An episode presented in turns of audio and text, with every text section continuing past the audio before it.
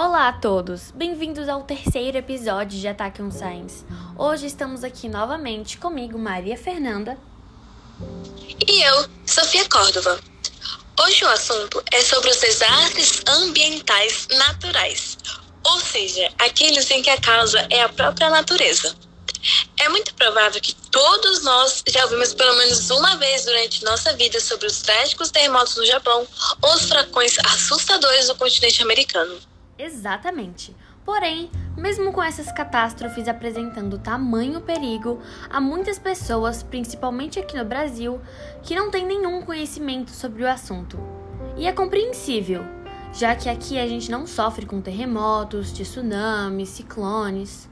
Porém, é importantíssimo entender no, no, o nosso planeta onde a gente vive, né? Saber como tais catástrofes são trágicas de onde se originam, por quê e muito mais. Sim. Bom, o furacão é uma tempestade tropical que corresponde a um sistema de baixa pressão, o que significa que a pressão dessa região é menor do que a das áreas ao seu redor. Esse desastre é um sistema circular de movimentação de ar em uma velocidade superior a 105 km por hora e com um Nossa. diâmetro é, e com um diâmetro de centenas de quilômetros formados sobre regiões oceânicas. Eles também são caracterizados por terem fortes tempestades e ventos. Para um furacão surgir, eles precisam de águas oceânicas quentes, né? Com temperaturas iguais ou superiores a 27 graus, o que é mais comum em regiões tropicais. Sofia, você sabe a duração de um furacão? Tem alguma Hum. ideia? Não, na verdade não. Tipo, dura quantas horas?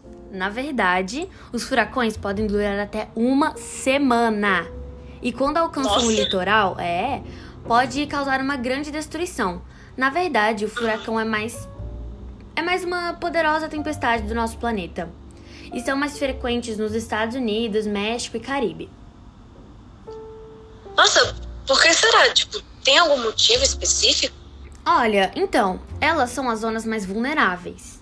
Um dos fatores que explica essa região seja mais propensa a receber furacões e que o Oceano Atlântico, nas latitudes tropicais, tem a temperatura adequada para sua formação durante mais meses no ano. Outro fator é grande circulação de ventos, que geralmente acaba empurrando os furacões. Os furacões só podem ser vistos do espaço. E o Brasil? Pode ocorrer um furacão?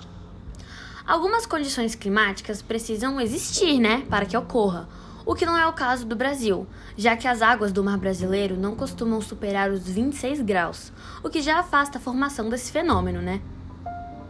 Hum, entendi, mas tam...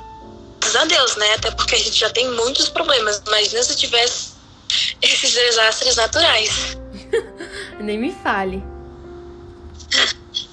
Mas, bem, sobre os terremotos, é, para entendermos os terremotos e as erupções, primeiro precisamos entender os movimentos das placas tectônicas. As placas tectônica- tectônicas se encontram chamadas mais inferiores da, da, da crosta terrestre, flutuando no magma, ou lava, né, como preferir chamar. Em razão dessas flutuações da- das placas tectônicas no magma e da temperatura e pressão, ocorre o movimento de corrente de convecção, ocorre quando o ar quente sobe por ser menos denso e o ar mais frio desce por ser mais denso, fazendo com que haja os movimentos eh, de convecção. Por causa desses movimentos, essas placas estão em constante colisão e movimento e, eventualmente, encontram-se provocando os terremotos. O local onde eles surgem, no subsolo, é chamado de hipocentro. E o lugar na superfície terrestre onde eles primeiro se manifestam é chamado de epicentro. Algumas regiões da Terra são mais propícias do que as outras para sofrerem com os, ter- com os tremores e outras atividades tectônicas, pois são zonas em que duas ou mais placas diferentes estão em constante colisão, como por exemplo o Japão. Nossa, realmente faz sentido, mas e quanto aos vulcões?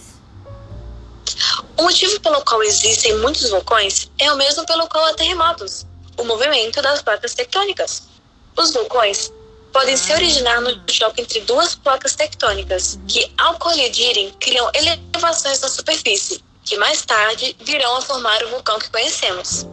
Essas, essas fortes colisões provocam a agitação do material magmático, que, devido às altas temperaturas, pressão e corrente de convecção, seja expelido para a superfície. Com o magma sendo expelido para a superfície, cria o que conhecemos como a erupção vulcânica. Vale lembrar que os vulcões podem se originar tanto nos continentes como nos oceanos e pode causar vários problemas à saúde e impactos ambientais. Nossa, realmente, saber mais sobre o nosso planeta é bem interessante. Mas bom. Sim.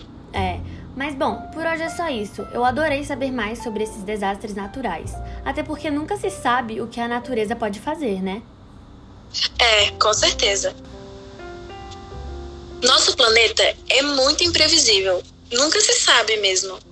Mas é isso aí, gente. Até a próxima. Tenha uma ótima semana. Sim. Bom, chegamos ao fim do podcast Attack on Science. Muito obrigada por vocês terem acompanhado esse projeto. Espero que vocês tenham gostado dos temas. Tchau!